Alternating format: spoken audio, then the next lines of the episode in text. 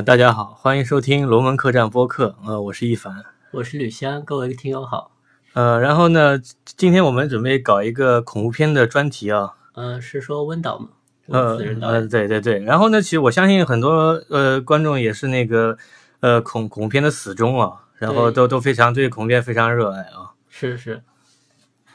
呃，然后呢，然后呢，我我觉得恐怖片是其实是发展是渊源已久啊。其实从一直电影开开刚开始时候，其实基本上是和电影同时降生的这样一个怪胎吧，算是。对对对，其实其实这就是对于这个恐怖文学吧，包括像爱伦坡这种，对，就是在电影发明的早期，其实大家都开始用影像来传达一种怎么说呢，对恐惧本身的这种这种理解吧。对，其实第一部电影，包括像《火车进站》，其实已经给人以很大的惊悚的感觉，因为大家就是从来没有体验过的这种经历嘛。对对对，包括后来像一些一九二几年，包括不是德古拉、那个诺斯菲拉图之类的，都是还有一些改编那个，包括爱伦坡的那些电影《恶神的倒塌》等等之类的电影，基本上都是从那个默片开始就有一个。对。但是其实我觉得在国内啊，国内的恐怖片好像一直发展的。好像都不太行啊，是不是那个受于体制或者某些啊？对对对，这应应该应该是这样的。但是我发觉这个，对对对，但是我发现现在恐怖电影其实在国内还每年还是有几部的啊。对，但是非常小众，呃，小众，然后上映的这个非常少吧。就是我像我就是很难看到，如果你不是特地想去看这个片子的话，嗯，就是就是其实。其实恐怖片啊，本身它成本比较小啊，这个就导致了导致在国内这个恐怖片很多都是粗制滥造。对，但是恐怖片它本身就是有一种杠杆效应，就是以小博大的那些东西在里面。但是我感到现在有很多是我们的那些编导是不是特别用心，然后来做这些东西，所以最后就以小最后博的也是比较小。但是其实之前好像是那个国产的恐怖片有一部是过亿的，是杨幂演的，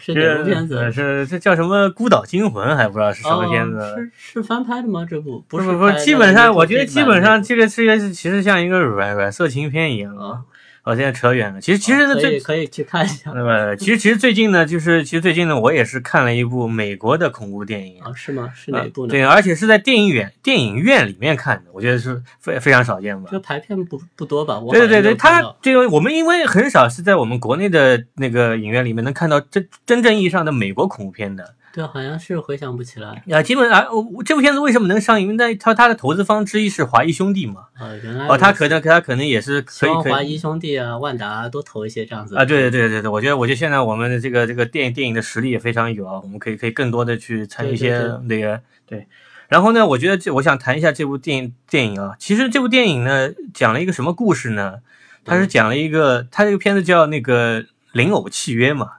其实其实对，其实讲的是一对对，其实讲的是一个玩偶的故事。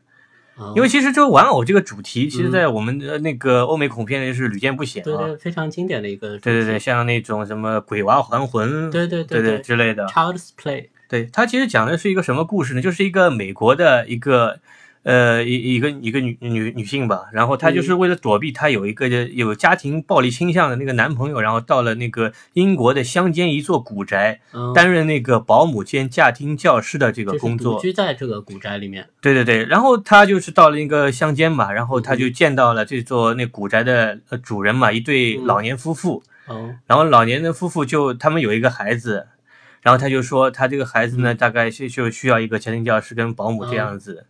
然后呢，他就是觉得哦，我们应他就是说，我们应该来看一下这个孩子。然后发觉，然后那个呃呃美美美国那个女孩就去看到，其实那个孩子不是个真人，是一个玩偶。就是一个做一个，那是就是说是这对夫妇疯了呢，是还是说是不是他们就是说他就是可能就是他们的孩子嘛，就早年之早年的时候六七岁的时候夭折了，嗯，他们可能他一直把这个情感寄托于在对对对，他可他可能就是有一种那个怎么说呢，把那个感情寄托在这个玩偶上，把这个玩偶当成自己的孩子一样，嗯，然后他们就不停的跟这个呃玩偶说话嘛，嗯。然后就是也也希望那个这个这个那个女孩也能跟他们一样，把这个玩偶当成一个真人。嗯，然后这个女女孩就要考验自己的演技了，是吧？人生如戏，全靠演技。呃，然后其实呢，她因为是躲避那个她的家呃那个对对对对对对，然后在那边，然后给的报酬也比较丰厚嘛，然后她那边又可以又可以比较避世嘛。然后他就发觉这个时候就是说。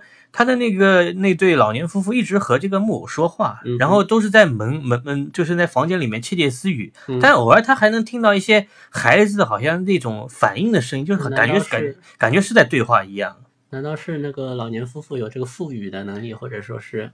口技？呃，然后然后他就他就然后那个老年夫妇之后就去旅游了嘛，嗯。就去旅行，就到其他地方去旅行，然后就整个房子就把它呃留给了那个呃只有只有只有这个女孩和这个玩偶玩偶在一起，然后就经常发生怪事嘛，就听经常听到那个奇怪的声音，然后就是小孩的这种嬉戏声音，嗯。然后在萦绕在这个古宅里面，然后这个，然后这个女孩就觉得是不是自己神经错乱啊？呃，然后那个时候他就，然后他那个老夫妇也是规定了很多事情给这个女孩就是说每天每天要什么时候给她给那个玩偶，然后穿衣服、起床，呃，什么时候吃早饭，什么时候道晚安，然后然后什么时候能够能够呃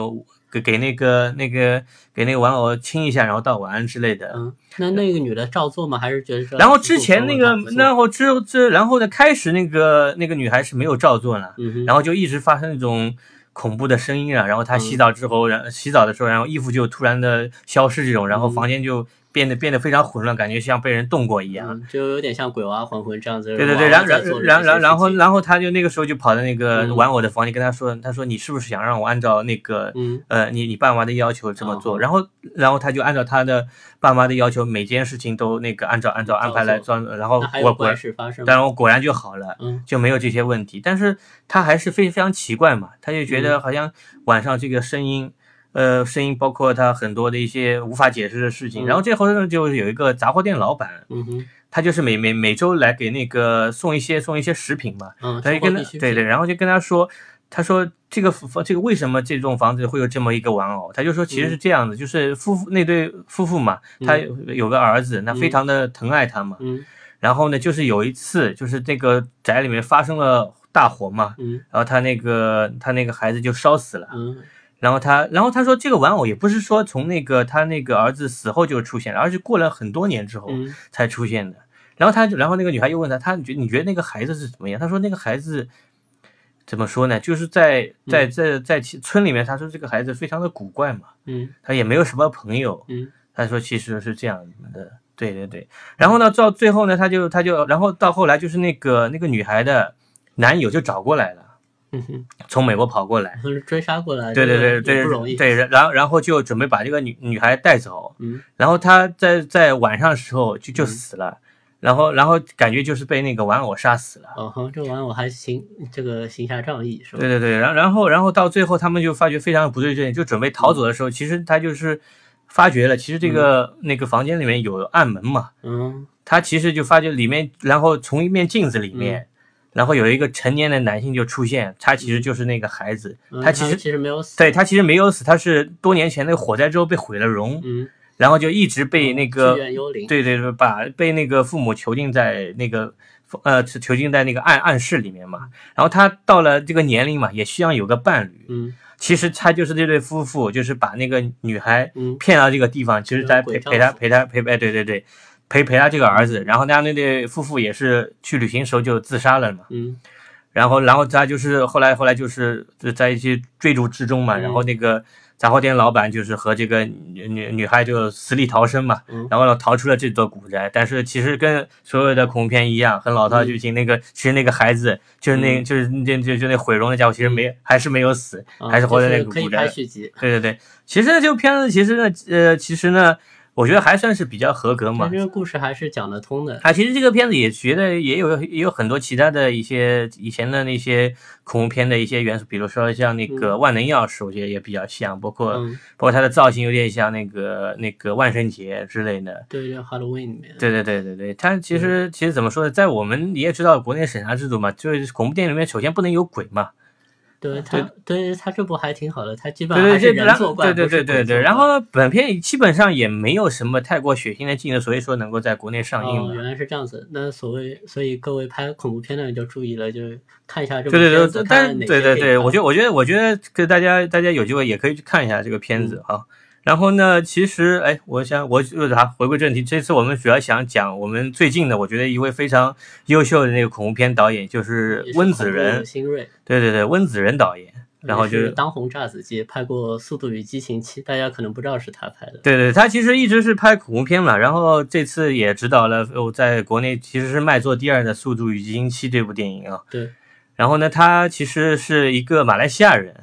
嗯。对对，然后是在那个澳大利亚。呃，学习，然后长大的，对对对，我一直以为他是第二代美国移民，其实不是。不不，他其实基本是在澳洲长大的，跟他那个编剧的那个朋友嘛，就是雷沃纳尔，就是在澳洲成长起来，然后好基友。嗯，然后其实他他一举成名的作品就是在那个呃，就是那个《电锯惊魂》嘛。一个非常小成本的一个制作，在一个封闭空间里面演绎的这么一个故事，对，有点有点像我们现在的很多玩的真人游戏。对对对，他其实拍过一些很很出名的恐怖片啊的《电锯惊魂》系列，然后《潜伏》系列，然后《死寂》，还有《招魂》。招魂也要即将变成系列了。对对对，因为《招魂》第二集也是在今年六月份啊，然后准备哎那个那个先我们把《招魂》介绍一下吧，行。好，《招魂》其实。呃，拍摄到现在上映也已经有一段时间嘛，应该它是一个二零一三年的一部片子，然后它的主演呃两位演员我们应该也比较熟悉，就是一个是 Patrick Wilson，Patrick Wilson。呃，拍过我们比较熟悉的，比如说是《守望者》啊，《水果硬糖》，还有熟悉美剧的，就是《冰雪暴二》里面的。他他其实也可以算是那个那个温导的一个御用嘛，因为前前夫系列也是他演的。在前夫系里面，他演父亲，他演父亲。对，也是那个担当重担。然后那个女主角是维拉·阿米加嘛，然后。他这个演员可能大家不太熟悉，演过那个元旦嘛，演过演过元旦，还有在云端还演过《悲词旅馆》，就是 TV show 里面就是那个美剧是吧？对，就那个应该是前传，应该是惊魂剧的前传，对对对，戏剧哥哥那个惊魂剧前传，对对，所以他应该也是有充分的演那个惊悚片的这样子的一个经历。对，然后这个片子和温导其他不同的是，就是我们比较熟悉前夫系列啊，但是招魂它其实大家不知道，它是一个真实案件改编的这样子的一个片子。就我们两位主要的演员，他饰演的这个沃伦夫妇，他其实是在六七十年代一个颇负盛名的一对灵异现象的一个调查员。然后从我们影片后来看来，这个片子，呃，他们这个调查员是被当地的天主教教会所认可的一个驱魔师，对，有官方的认可的这样 一个。这还挺有意思的，就是天主教和这样子的业余的，就是有。林氏啊，这种，但是其实我我我觉得好像在美国的六七十年代，好像这个灵异学是被当做一门科学来研究的，它有很多科学的依据。我相信可能现在也会被当做科学来研究。对对对对对。因为后来我看沃伦夫妇他有档案嘛，他们有很多记录，包括他们我们看影片，他也会拍摄一些那个 DV 啊，那些那个手持录像机拍下一些东西。然后这些东西有些案件是留下非常多的证据，就是有灵异事件的证据下来的。嗯，就是如果有兴趣的人可以把它当做某种科学啊或者是伪科学来研究一下，应该也挺有意思。然后这个影片它有个影子啊，就是我们写书叫有个妻子嘛，就是说是这个。夫妇他是从调查这个女生宿舍出现的那个安娜贝尔的这个鬼娃娃这个事件来演出的。对，我们知道后来安娜贝尔她应该是单独出一个，对对对，出了一个外外传。对对。不过那个片子是不太好看。但是，但是也是温导制作的，我没有看过。监制应该是监制啊。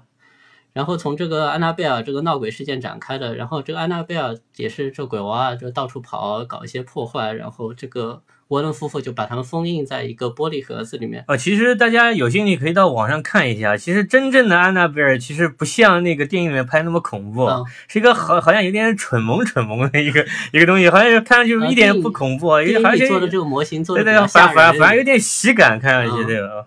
然后摆在他们那个沃伦的那个灵异那个博物馆里面，嗯，然后那个上面写的不要不要碰它之类的啊。我我没有看过类似照片。对对，我我看过照片还。文导就是通过死寂的那些玩偶，就把它做的稍微恶心一点，是吧？让大家有点这种感觉，也是帮助自己做这个续集啊，等等之类的。然后就是包括沃伦夫妇，他也会去做演讲嘛，去说一些他们那个在六七十年代那些调查的成果。然后这时候就是影片的另一条支线，就是就佩伦一家这一家那个七口吧，就是一对夫妇和五个女儿啊，还挺能生的，是猪嘛这个母亲。也挺伟大的，生了五个女儿。然后我觉得在美国，美国很常见。好吧，我觉得五个还挺多的。然后他们一家就是搬入了一所乡下的一个新居啊，好像感觉三分之一的恐怖片都是这么开场的，因为那那那孩这孩子多了嘛，当然要搬嘛，肯定是这样。那就不要再生了。呃，像我们就没有这个条件嘛。啊，对对对。然后他们搬入一个一所新居之后，然后家里就发生了一系列的这个灵异的或者无法解释的事件，比如狗死掉了，鸽子坠落了，然后女儿梦游啊，或者看到一些乱七八糟的东西等等之类。然后这个夫妇就是通过这个演讲来联系到了沃伦夫妇，希望他们能够帮助他们解决这些心头的这个疑窦嘛，到他们房子里面去驱魔，然后我们就是这个维拉法米加演的这个妻子，她她作为调查员，她其实就是她有一种灵视的能力，啊，其实是个灵媒，对，就是我们俗称的阴阳眼，对对对对，他能够看到一些看不到的一些脏东西，嗯。然后 Patrick Wilson 其实就是和他合作，然后用一些我们看来的科学的一些器材来帮助来调查，然后看到这些东西。然后，然后沃伦夫妇就介入调查以后，发觉这个古宅其实它就是比较凶嘛，是一所凶宅，因为之前它的主人是一个女巫，然后这个女巫她把自己的孩子献祭了以后，然后又。上吊自杀了，然后诅咒了这个方圆五英里的这个土地，包括这所房子啊，嗯嗯，以及周围的所有的土地。所以他们搬进来以后，就是也同时受到了这个女巫的诅咒，所以这个房子是非常的凶险。但是这个夫妇因为那个生了五个孩子嘛，这个家庭经济也就是被这个房子所套住了，没有办法没办法搬，所以他们就需要通过这个沃伦夫妇来进行这个驱魔的活动。然后我们就看到了这个沃伦夫妇呢，他那个通过天主教会，然后。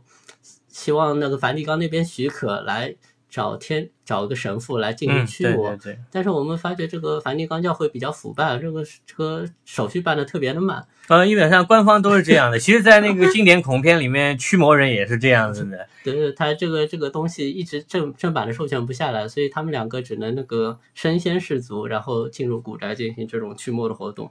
那么他首先那个做就是有这个问答笔录，有录音，有测温，有这个 UV 镜等等之类的就是。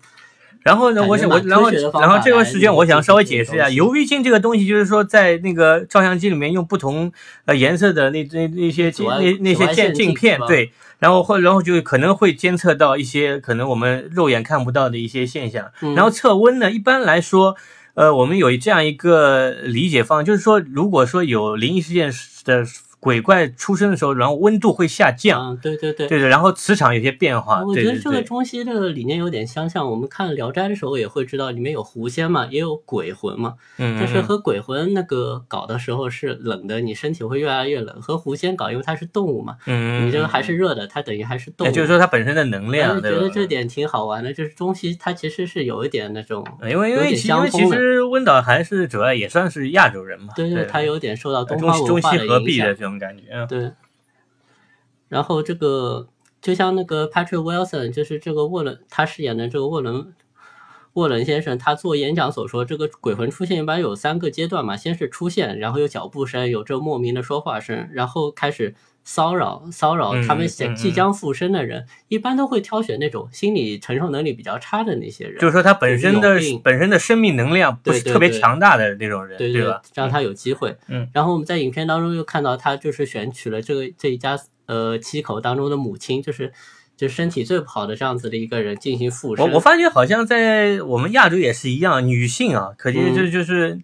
男属阳，女属阴嘛，好像呃呃呃，就是女性可能特别容易被附身，她可能一些阴气的关系啊。我们很多女性的听友们应该有这种鬼压床的这种经历，呃，我发觉我没有吧，但是我听过非常女性。非常多的女性说过有这样子的经历，我觉得就是可能女性就是阴气比较重，比较容易接触到这些东西。那可能我觉得也是女性比较敏感嘛。我们这边没有什么什么什么迷信的东西啊。你接触过吗，伊凡？呃，我我我有我有过经历，就是这个肯定是我觉得是一种神经反应，就是说你前一天没有睡好，或者是有一些病理的。对对对，可能身体不太舒服，可能会有类似情况。可是现在还是可能会有一些科比较科学的解释嘛。好，行。对对对。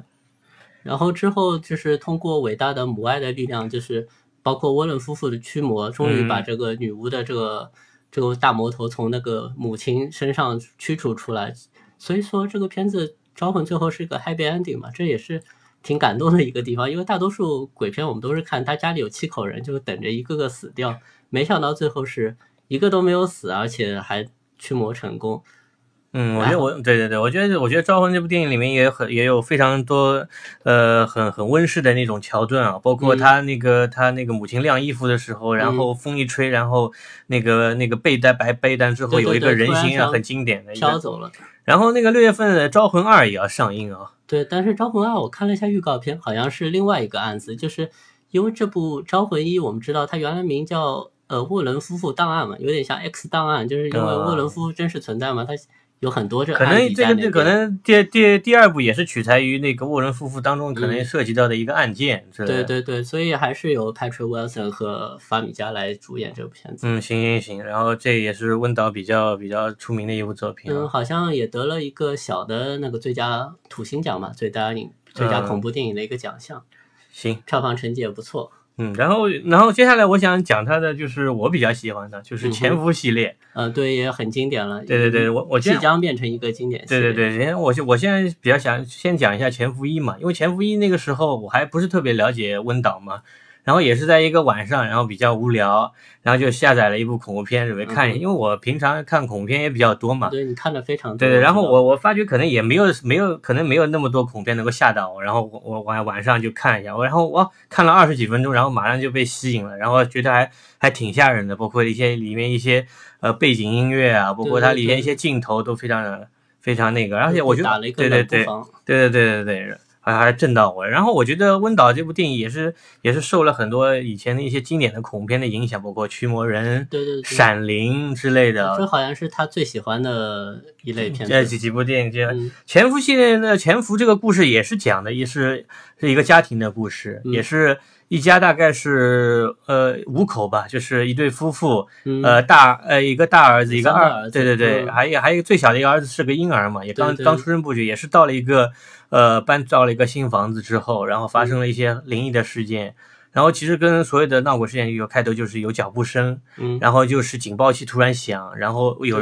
然后到门外一看什么都没有，就各种灵异的不正常的事件发生。对对对对对，然后他们就觉得非常奇怪。然后他那个大儿大呃，那他们一个大儿子呢，嗯就是说因为年纪大了也比较调皮，经常嗯跑到阁楼上去玩。然后有一次就无意间摔倒了，嗯摔倒之后呢，他就他就他就那个下去就休养嘛，嗯，然后突然就进入到了一种昏迷的状态。就昏迷不醒，就醒不过来。对对对，然后他们去找到到医生那边说，他们好像也没有受到什么脑组织的一些损害，然后就是变成一种类似这种植物人的这种状态。现正常，但是就是没有办法这个复原。对对，对，然后他后来又找到那个，就是那个，呃，夫妇里面的那个丈夫的母亲啊，然后就说他可能就是说有一些他们家族的原因，他们，然后他们就决定把搬搬出这个闹鬼的房子，嗯然后他们其实就搬到了另一处地方，但是其实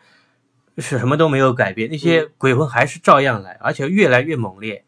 然后他们就在那个没有办法的时候，他母亲就跟他说：“他们说，嗯，我们我去我去帮你找一位那个灵媒来。”呃，出现了灵媒。对对，就就找了一位那个老太太嘛，也非常慈祥的一个老太太，然后就过来跟他们说了一个情况，就是说，其实就是他们这个家族呢有一种能力，就是他那个父亲，就是说有一种就像我们这边来看叫灵魂出窍的这种能力。就是中国的说法，对对对，在在灵魂旅行，对对对，在电影里面叫一种叫什么心影投射，就是说他的灵魂部分能够离开他的肉体，嗯。然后他阐述了一个什么概念，就是我们这个呃世界呢是一个多维度的空间，嗯。就是说在我们那个无法看到，还有一个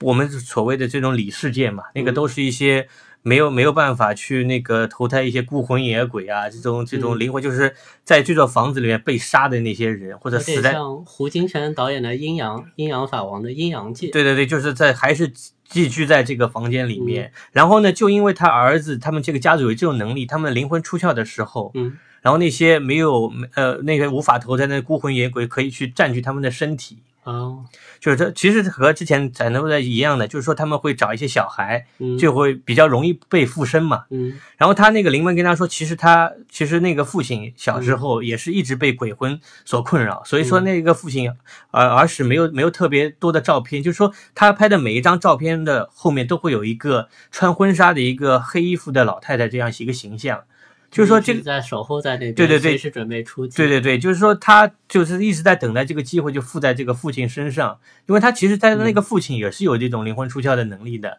对，但他好像是就是年轻的时候，呃，小时候做了一个就是遗忘了这样子。对对对对对，也是那个灵媒给他给他一个记忆消除的这样一个，让他忘却了这件事情。然后这次他的那种能力，然后遗传到了他的儿子身上，嗯然后在他儿子。然后去那个灵魂出窍去漫游那个世界的时候，正好被一个魔鬼，一个红脸的一个迷路了，被绑对对对对对，被被关在他那个那个魔鬼的一被封印在对对对之后。对对对，一一一算那个通往那个异世界的一个红门之后啊，然后那个时候灵媒就跟他说，这时候就需要父亲，然后父亲也灵魂出窍，去到那个异世界把他的重新想起来这种能力。对对对，把他把他那个孩子带过来，也很也很像我们那些东方电影里面一些桥段哦。对，这其实也挺感动的，就是这种父爱的这个力量。对对对，追宫的主题嗯还是要爱，然后那个时候就是那个灵媒给他的父亲催眠嘛，然后父亲的灵魂就离开了他的肉体，进入了一个我们所说的那个那个以灵魂灵魂所处的一个世界也好，阴阳界也好，对对对，维度空间，然后他就拿着一盏灯嘛，然后在这个里世界里面游走。那个里世界就是从头到尾都是雾嘛，都是晚上。就是一片黑暗，然后只有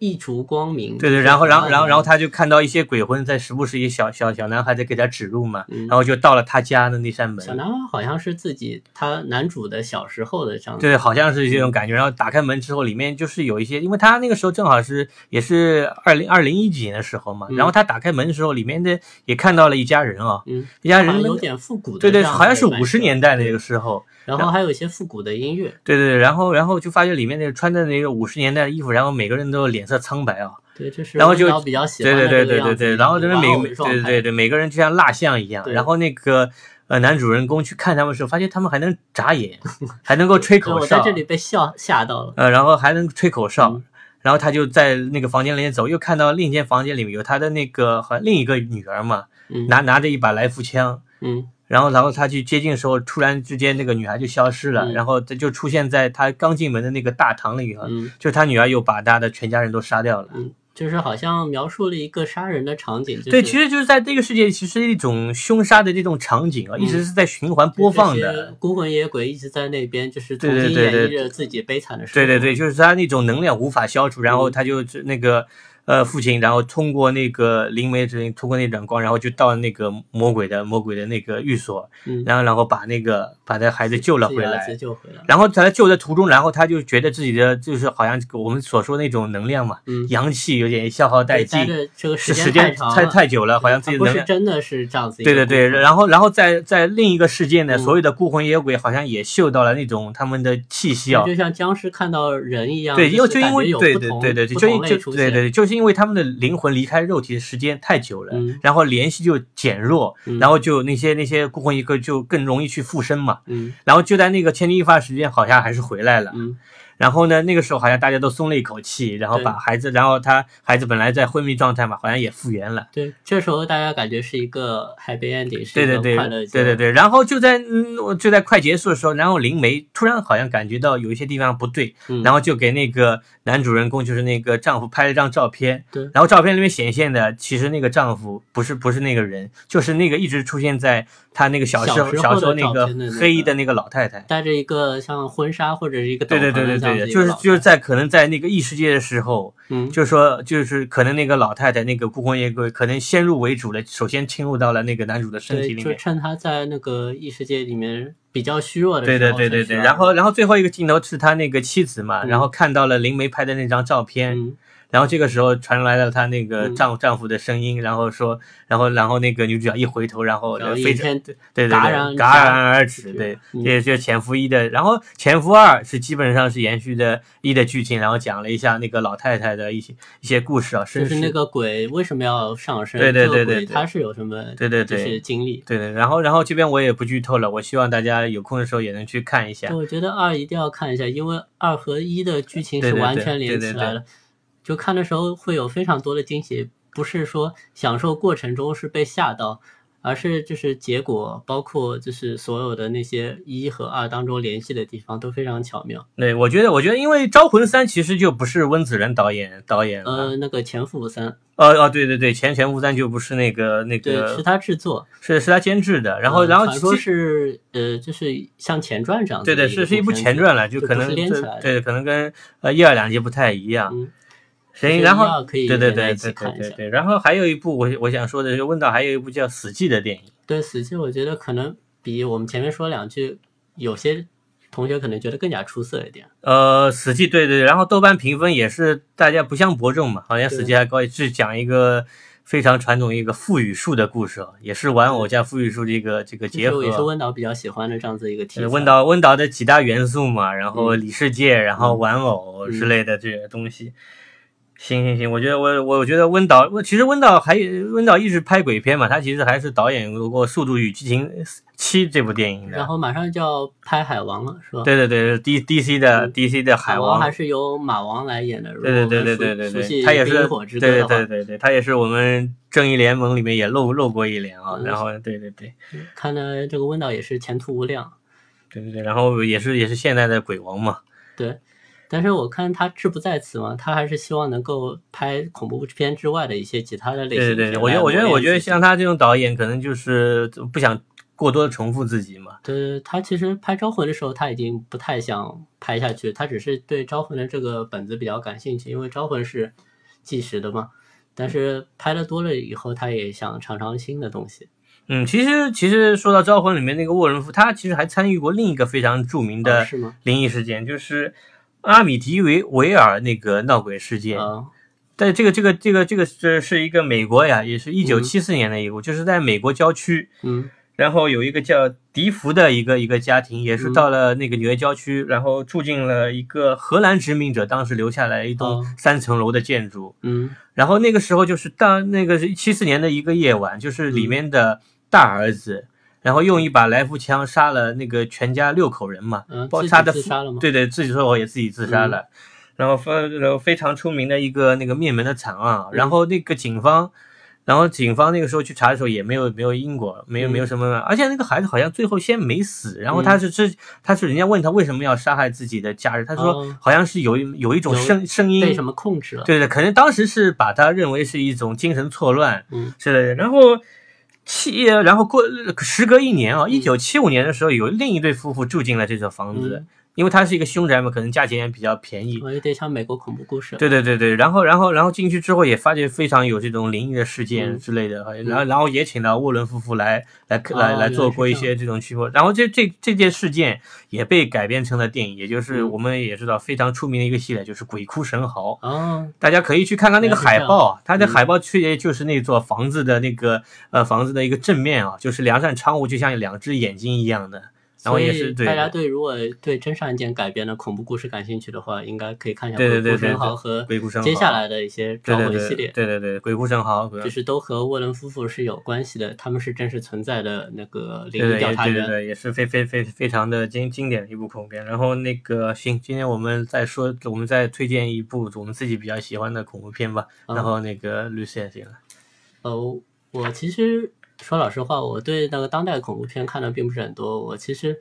经典的恐怖片看过一些，但是我现在看豆瓣，包括一些网上的平台，大家都觉得经典的恐怖片其实不是很恐怖。大家普遍都是感到这个片子看到三分之二还是有些沉闷，不恐怖。但我觉得就是很多片子就是从艺术角度来看，它其实有很多可以值得斟酌、值得考量的地方，并不仅仅是为了这个过程中被吓。或者是自己的宣泄，得或得到某种快感而去做这些事情，所以我觉得我推荐部片子叫《失音记》，就是失去婴儿的失音，就是英文名字叫《Rosemary's Baby》，就是罗斯玛丽的孩子婴儿。嗯。就是这部片子是呃著名的大导演那罗曼波兰斯基所导演的，呃，然后那个这个时候我也想介绍一下罗曼波兰斯基，罗曼波兰斯基他是一个波兰人啊，对。对对对，他跟他名字一样，然后他那个时候是移民到美国的，然后那个。突然出现了灵异的声音，然后，然后我们对对对对对对对然后我想介绍一下布兰斯，然后布兰斯基那个时候也是一直拍过一些恐怖片，包括那个呃天天师天师捉妖之类的，也还有怪房客，怪房客，然后怪房客不是很恐怖，另外一部不是很恐怖的片子。然后那个布兰斯基那个时候最出名的就是他和那个曼森家族的一件事件。对他值得注意的是，也是在拍完《Rosemary's Baby》之后，他一家在贝弗利山庄的这个豪宅中。那个被残忍的杀害。当然他他幸免于难，但是他父他的妻子还是女友，就腹中怀怀孕了，然后还是被剖腹。对对对，一尸两命啊！对对对，也是也是当对对对，也是当时一个好莱坞的一个惊惊天悬案之一啊。然后当时据说那个波兰斯基导演还是嫌疑人之一啊。然后后来还是被确认是当时臭名昭著的曼森家族所为 Charlie 啊。Manson，嗯就是我们喜欢听摇滚乐，知道有 Marie Manson 嘛，嗯就是也是从 Charlie Manson 当中取了一个姓氏。嗯嗯嗯，行那我继续再说一下这个《试音记》啊，其实这个主演是大家，嗯，有些人可能比较熟悉的，就是约上卡卡索维茨这么一，他其实是个导演，就是男主角。嗯然后他他是以即兴拍摄而著名的，他就是拍过呃就我们喜欢看标准电影的那个系列，就 CC 系列，他拍过 Shadow，就拍过很多即兴拍摄的这种短片，就非常的风格化。他本身是一个导演，然后女主是那个米娅法罗，米娅 Farrow，她是 Woody Allen 就是第一个算是他的缪斯吧。就是和 Woody Allen 合作很多，就是有大都会、有爱丽丝、有汉娜夫妇等、汉娜姐妹等等之类的。然后我们最熟悉的就可能是《尼罗河惨案》里哦面演、演女主，但是在《尼罗河惨案》里面颜值已经不行了。但是我一定推荐大家看一下《Rosemary's Baby》，因为在一九六八年她的颜值还是非常可以担当这部片子的。呃，另外值得注意的是，她演过一九七四年版的《了不起的 Gatsby》这部片子，嗯、可以秒小李这个版本，大家如果有兴趣可以看一下。嗯然后这部片子开头也是这样子，就是呃，约善呃卡索维茨和米亚法罗这一对新婚夫妇搬进了一所公寓，呃，新的公寓，就是永远恐怖片永恒的主题就是房子，房子，房对，新房子，自己不了解的东西。嗯，然后搬进去了以后，他们就是他突然发觉有一对老夫老夫妻，就是非常的热情的一对邻居，经常关关心他们的生活起居。然后一开始就是像我们也是这样子嘛，我们住在房子里，就是如果有人有邻居特别热情的话，也会感觉有些见外，嗯太奇怪了。你觉得妻子这种感觉比较强烈，但是丈夫渐渐的好像被这对老夫妻所吸引，嗯然后渐渐的这个妻子就是怀孕了嘛，然后这个老夫妻就越来越多的介入他们的夫妻生活，包括就是就是妻子怀孕之后用什么医生啊，呃，就是吃什么补品啊，比如说受孕了以后要进补嘛，这所有这些东西，这老夫妇都开始关心，然后这妻子就是身体上出现了一些就是奇怪的这种感觉，包括她理了一个很怪的发型，嗯。就是沙宣沙宣的一个头发，嗯也挺有名的，在当时一个发型，就现在我们看有点像魔鬼似的这样子一个头发，嗯，包括她开始吃生肉，我们喜欢那个看美国恐怖故事的，就看知道那个女主开始吃生肉，嗯然后这里这部片子里面米娅法米娅 Farrow 她也开始吃生肉，就是一块牛排丢到锅里，就是煎一下，然后就开始吃了。所以就是越来越奇怪，包括她怀受孕的那一天，她做了一个噩梦，她觉得和自己上床的不是自己丈夫，是某个奇怪的长着浑身长着毛的一个东西。那是一个是一个浑身长毛，然后有一双血红般眼睛的东西。对对对，她的眼眼睛非常特别。嗯然后最后结尾就是女主开始发觉自己周围的人都是好像是受了魔鬼的控制对对对，这是等等之类的撒旦撒旦的门徒。对，然后，然后他就开始求助，求助一个并非是这对老夫妻推荐的医生，但是最后发觉所有人都是一帮的，然后他孤立无援，嗯不得不产下了这个撒旦的这个子嗣，嗯就是 Rosemary's Baby，就是他最后这个孩子其实是一个魔鬼的儿子。嗯然后在最后的结尾，令人很意味深长的是，这个女主妥协了。她最后选择了，就是和这所有的这些这个撒旦的这个仆人妥协。她最后照顾自己孩子，也没有杀死自己孩子，也没有像就是 Rosemary 这个 baby 这个原著当中女主自杀了，她也没有自杀，所以有点像魔鬼妥协的这个东西，就是令很多影评人感到非常的就困扰，包括最后。嗯，罗曼·波兰斯基一一家惨死，也很多人说是因为他在电影中做了这样子一个妥协啊。嗯，对对对，因为为当时据说当时的好莱坞还是有很多 cult，就是一些、嗯一些一些一些。呃，我们现在也不太不太方便说嘛，因为我们环境它就是说受受一波魔鬼魔鬼吸引的，然后嗯有一些有一些这种这种异异端异端信仰的这种人，对对对对。嗯，然后这个时候呢，我想介绍一部，就是我之前介绍都是美国的嘛，然后我想介绍一部嗯欧欧陆的欧陆的那个恐怖片，就是那个意大利的1977年的《阴风阵阵》，啊，这非常有名。然后一直也是豆瓣或者 IMDB 所谓的那个电影的排行榜上，恐怖片的排排前十名的。他那个导演是呃意大利的恐怖片大师达里奥阿阿基多，是一个意大利名字。嗯啊，阴呃阴风阵，他是讲一个美国的一个芭蕾舞演员来到那个罗马的一所芭蕾舞学校里面学习芭蕾的故事。嗯，对，然后整个片子它跟传统的那种美国的恐怖片不一样，它整个片子的画面都比较华丽，然后非常唯美对对对。然后有那个红白蓝的很多的色调，然后然后里面充斥一些那个只有在欧洲电影里面出现了一些钢丝啊、杀人，包括一些呃血红的血液，包括一些、呃蛆爬满这些人的这，个这个。蛆从天花板上掉下来这个场面，就令人非常的印象对深刻。对对对，其实但是就是说那所芭蕾舞学院其实是一个女巫的宅子嘛，它，就是需要校长，她其实就是一个女巫。对对对，其实她就是需要一些那个呃年轻的女性的这些献祭，对对对这样子，通过自己来延年益寿。对对对，就是一个我们这样一个故事。这个其实其实大家可以去有兴趣的话，可以去看一下这部这部电影。但我觉得这个片子就是结尾特别不重要，就是过程中看一下这种欧陆风格的建筑，包括嗯它的布光，红色、蓝色这种非常唯美的这些场景，就是和当代的恐怖片有很多不对对，同然后地方它其实有很多经典的事，就是说那个女孩子刚刚去到那个嗯。芭蕾舞学院的时候，就是有一个另一个女孩在在雨中，然后冲出来跑，对她跑，把这些在非逃跑。对对对，非常的欧洲的那那那那种作者的风格，然后在雨中，然后狂喊了一些话，嗯，然后其实那个时候其实已经把那个整个故事的结尾交代给你了，然后全篇都是在一种疑疑团重重的这种情况下，然后非非非常的，然后其实这也是，其实《阴风阵阵》也是一也是三部曲之一嘛，它其实嗯是。它其实里面这个女巫其实有三三呃，其实有三个女巫，都是叫邪恶之母嘛。她是那个其实对对对，现在其实它其实到那个时候是衍生了后面两两两部另另两部电影，一部是嗯《地狱》，一部是另一个叫是好像另一部名字我不记，他就说嗯那个时候女巫是有四有三个房子的，一所在罗马，一所在巴黎，一所在纽约。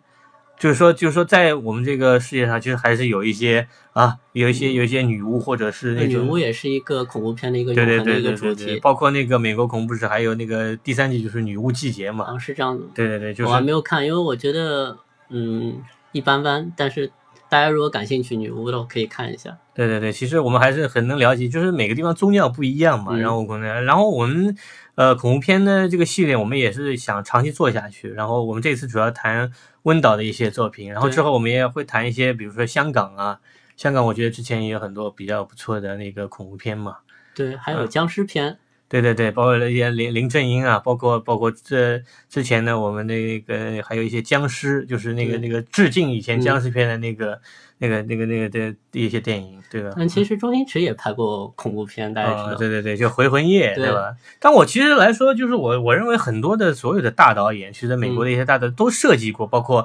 那个《闪灵》的导演嘛，库布里克，嗯对包括那个呃马丁斯科塞斯也拍过《禁闭岛》，然后那对，个就是惊悚类型的这样子，或者是心理恐怖片。对对对，然后然后分然后恐怖片系列，我们也想长期做下去。就是我觉得恐怖片其实也是证明这个导演成色的这样子的一个类型。嗯，对对对，然后把恐怖片里面也会有很多的一些人人文的东西，一些文化的背景。对对对，